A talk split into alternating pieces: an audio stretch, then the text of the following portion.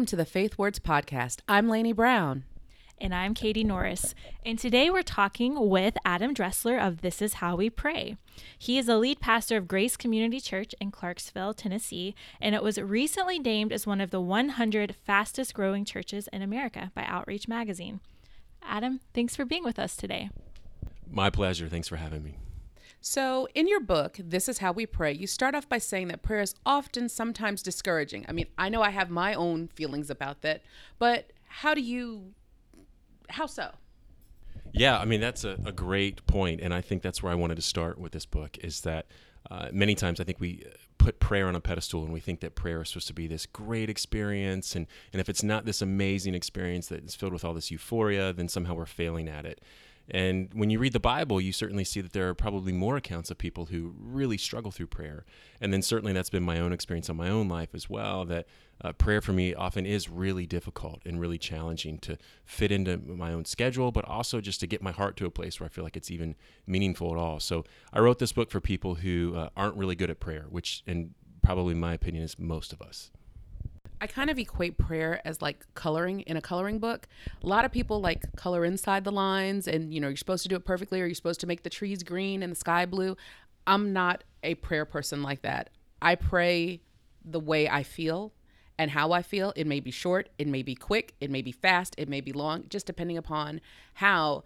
And you never really hear about people praying differently. You, you know, you always feel like, you know, you should be like some type of like monk and you should be like, you know, chanting and doing what have you while you're praying. So this is a really good book so that people know that they're not there's no such thing as a wrong prayer. That's so great, and and I think really true. And there really isn't anything uh, like a wrong prayer because as long as we're talking with God and as long as we're trying to connect with what we know to be spiritual, and even in the best way possible, even for people who might not be able to name Jesus yet, I think God inhabits those things, and I think He says, "Hey, you're actually reaching for me, whether you realize that or not." And so, to to try to minimize prayer into a formula or to try to take the mystery out of it, I just don't know if that's always helpful. I, I, know for me, if prayer is foundationally a relationship between God, I, I don't talk to my wife in a formula. I, I don't talk to my kids in a formula. I, I, don't walk in and say, here's the six things I need to make sure that we cover.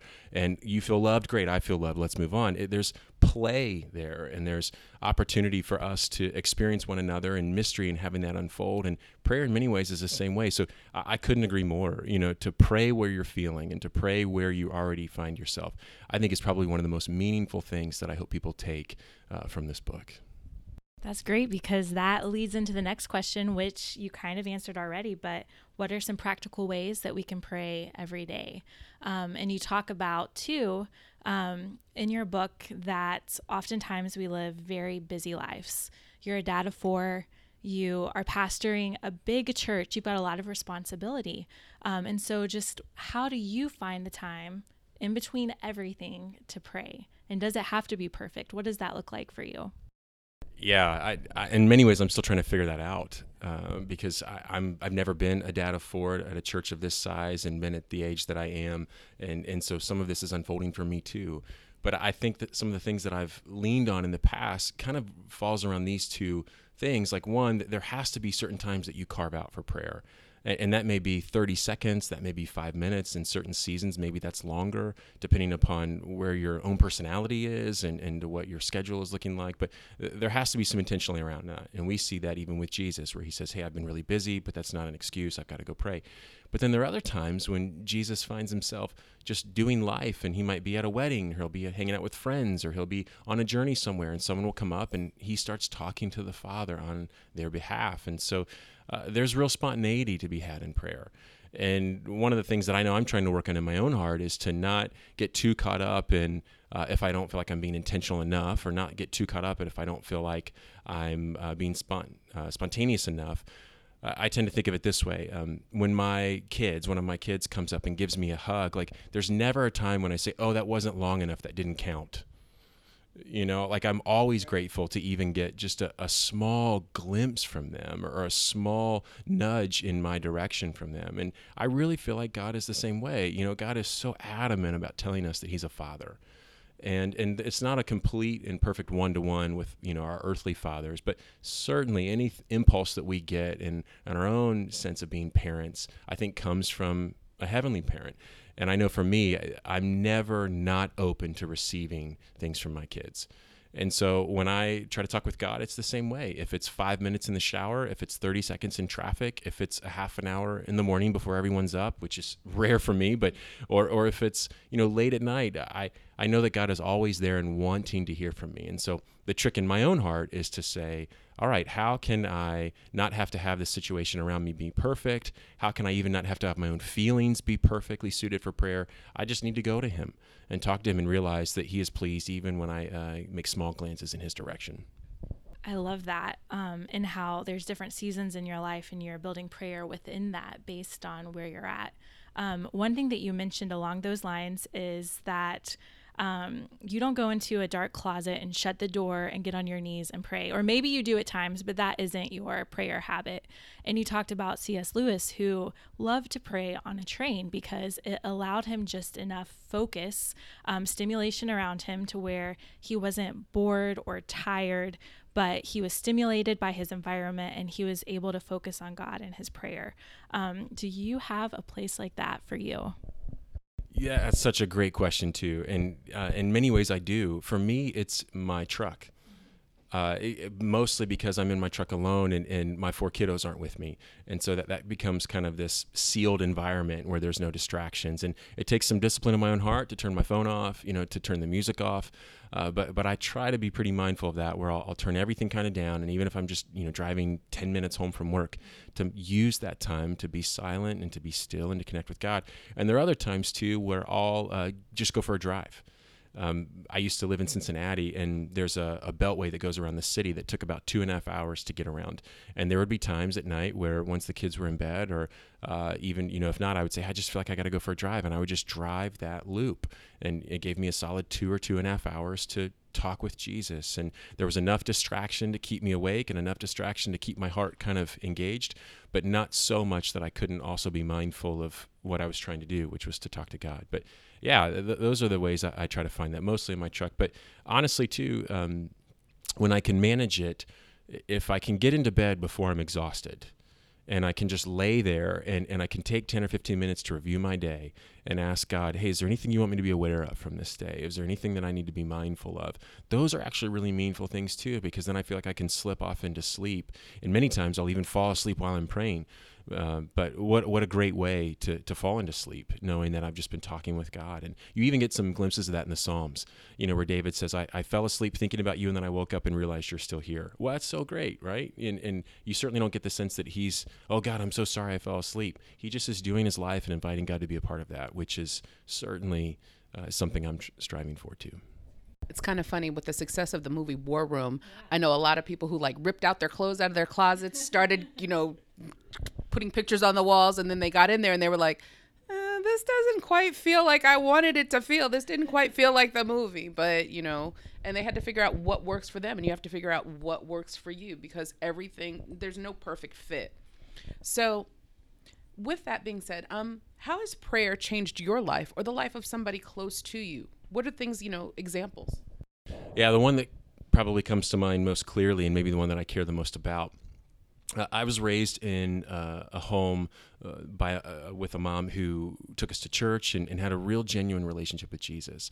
And at the time, growing up, my dad didn't. He was never against church and never against God or anything, but he he just really didn't have anything to um, to seek in religion. And about high school or so, my freshman year of high school is when I first started to really say, "Okay, God, I'm in. I want to follow you. Whatever you have for my life, I'm willing to do, no matter what." And of course, I began to pray for my dad like a lot. And many times those prayers became lectures, you know, and became uh, this desperate attempt to see my dad come to experience what I was experiencing, which was this great new life with Jesus. And like no progress happened. And in fact, he, he seemed to want less and less to do with God. And so I remember after literally after about 10 years of this, I said, you know, I just, I got to stop. Like, I, I, God, you know, this is in your hands. I can't be responsible for this. And so, quite honestly, I even stopped praying in some ways, you know, and certainly when I thought of him, I would pray for him and care for him, but I wouldn't actively try to say, God, would you please be a part of my dad's life and save him? I would just say, God, I trust you with him. And sure enough, um, 10 or 15 years later, I, I can say that he genuinely knows Jesus now and and he cares about God and he is walking with him in in really meaningful ways. Now, I, I I know that I had very little, if anything, to do with that. But prayer for me became this kind of great witness. Uh, you know, there's that great line in the hymn, I raise my Ebenezer, you know, this sense of I'm marking this as a, as a thing that reminds me of God. Uh, when I look back at all of those prayers I prayed for my dad, I think, who knows? Maybe God was, you know, just faithfully allowing that seed to be put into the ground. And then thankfully, 15, 20 years later, I got to see it grow into something. So that really encourages me because now when I'm praying for things and I'm tempted to get discouraged or I think nothing's happening or I think, man, this is taking far too long or you know, like the cry that comes into the scripture so many times, God, you've forgotten about me. Where are you? Uh, I can look at my dad, you know, this flesh and blood example in front of me and say, God, you really do answer prayers. It just may take a lot longer than what I'm expecting or even hoping for. And so, who knows? In 10 or 15 years, I don't know what my life is going to look like. And yet, I think back to what I'm praying now, and it's exciting to, to consider that God might be doing the same thing, faithfully kind of growing things behind the scenes. So, I mean, you touched upon this just talking about praying for your dad, but even in our everyday prayer lives, God doesn't always feel close. Um, we can be walking, you know, in a relationship with Him and not feel Him present. And you talk about how prayer, you know, you don't always, um, it's not like you're sitting down with a cup of coffee and a friend who you're talking to and they're tangible and they're right there. But there are times that He shows up. Um, what about the times though when He doesn't? Can you tell us a little bit about?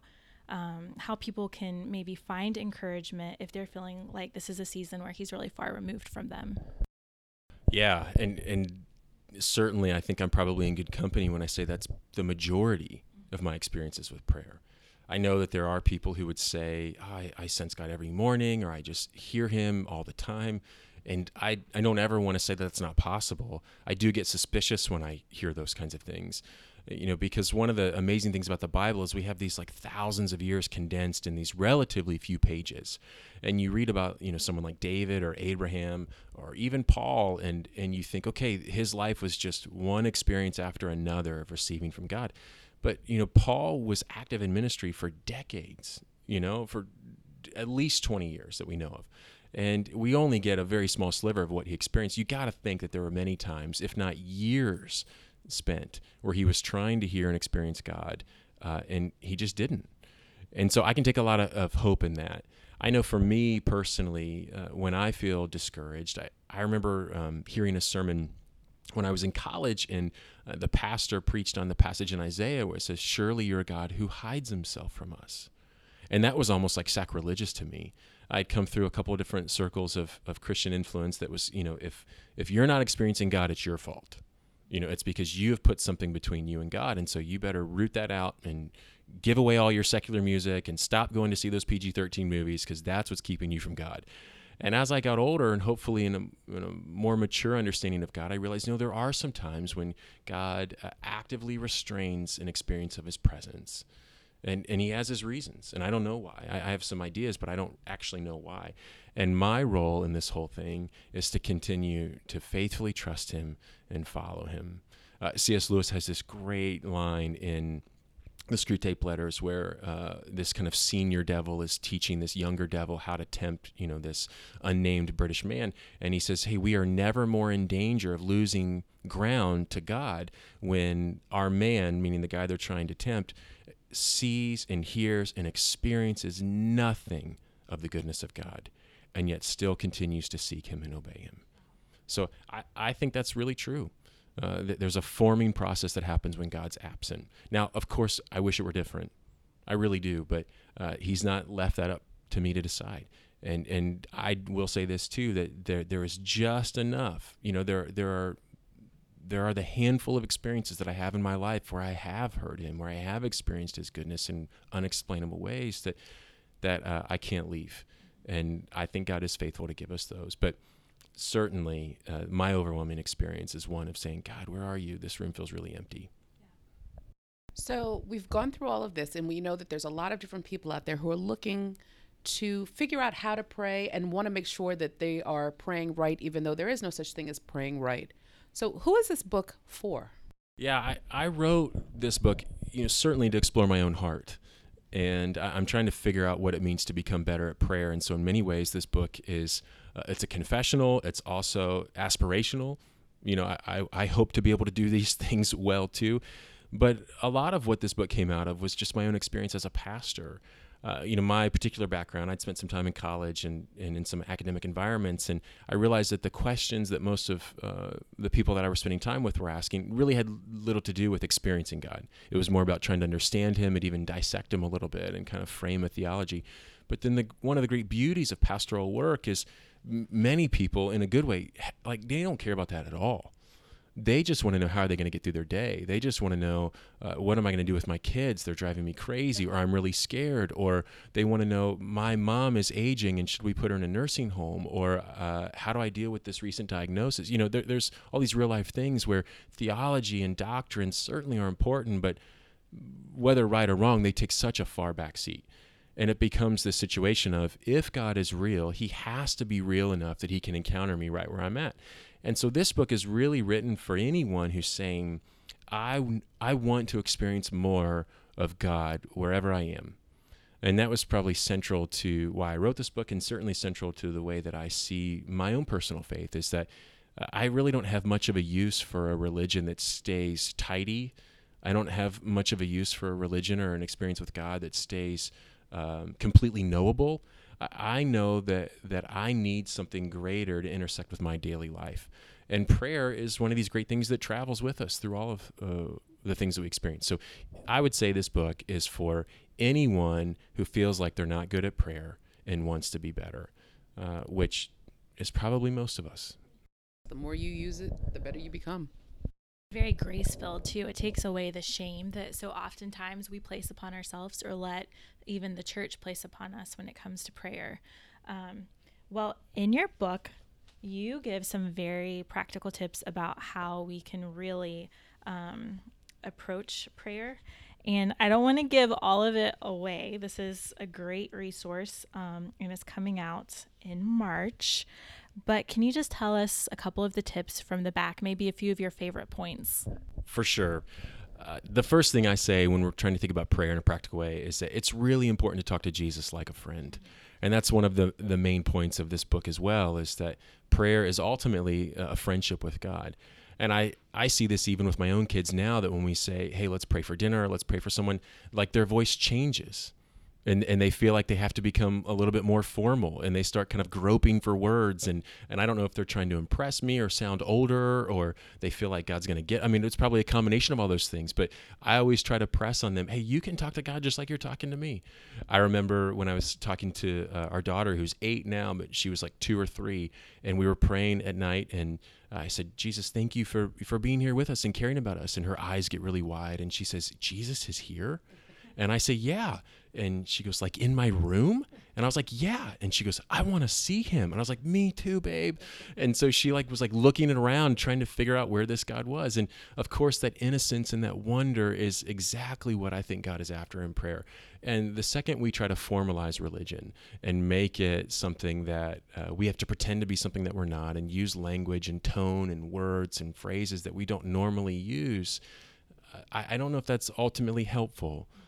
Uh, and I think God is is probably in many ways uh, certainly He tolerates that in, in, His graciousness, but I think He's probably saying, um, "You don't have to talk like that. Get to the point. Get to the point. Yeah, I'm right here. You know, like I, I don't I don't need you to put on anything differently than who you really are, because I have intimate knowledge of who you are, more intimate knowledge of who you are than even you do, and so uh, you can really just talk to me like a friend. I think that's really important. I think maybe another really important thing to pay attention to is, uh, which we've already identified a little bit, but just pray what's in your heart. I think many of us probably go into prayer feeling like we're responsible for things and we've been taught certain ways to pray. And so we think, okay, I, I can't ask for anything until I say thanks. Uh, again, going back to my kids, my kids ask for stuff all the time without saying thanks. And there's some certain character things that need to be formed in them. But ultimately, if they stop asking for me things from me, that's when I'll probably start to get a little worried because it's like, oh, you don't trust me or oh you feel like you have to pretend or and and so i feel like we just go to god with everything that we are and he knows who we are and he can kind of sort all that out.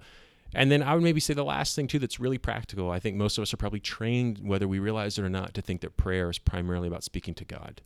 And it certainly is. But if we're really saying that the God of the universe is interested in us personally and that he has things that he wants to form us towards and to say to us, well, then prayer certainly should include, at least in a small measure, a time of listening. You know, just like we're doing right now, like there's times when I talk and you're being gracious and nodding your head and listening, and there are times when you talk and I'm being gracious and nodding my head and listening. There's there's a natural give and take and a rhythm that comes when you're spending time with someone. And I don't know what happened to Christians where we kind of felt like that wasn't important, but uh, listening to God is every bit as important as speaking to Him. And I hope that uh, people that would read this book might come away with a fresh awareness of saying, all right, God, even if I just sit here for five minutes and just try to be quiet and listen, and I don't even really feel like anything spiritual is happening, but we can be confident that God is pleased in that small act of us kind of bending our ear towards Him. Well, you can find out more about the book at thisishowwepray.com. And I'm going to let Adam tell you a little bit about his church so that if you are in the Nashville area and you're church hunting, you can check check out the church website, but you can also stop by and visit on a Sunday. Yeah, we have just such a great church, quite honestly, and, and hopefully a lot of pastors get the opportunity of saying that. But our church is really special, and they've been very, um, very gracious towards me and my family. You know, I'm relatively young at, at this whole thing and learning every day, and thankfully, it's been a really uh, kind and loving place where they are bearing with me as I learn. So uh, it's a great church. It's Grace Community Church. It's in Clarksville, Tennessee.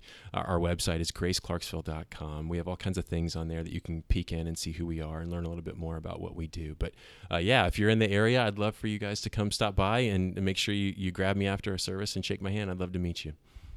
Thank you for stopping by. Thank you.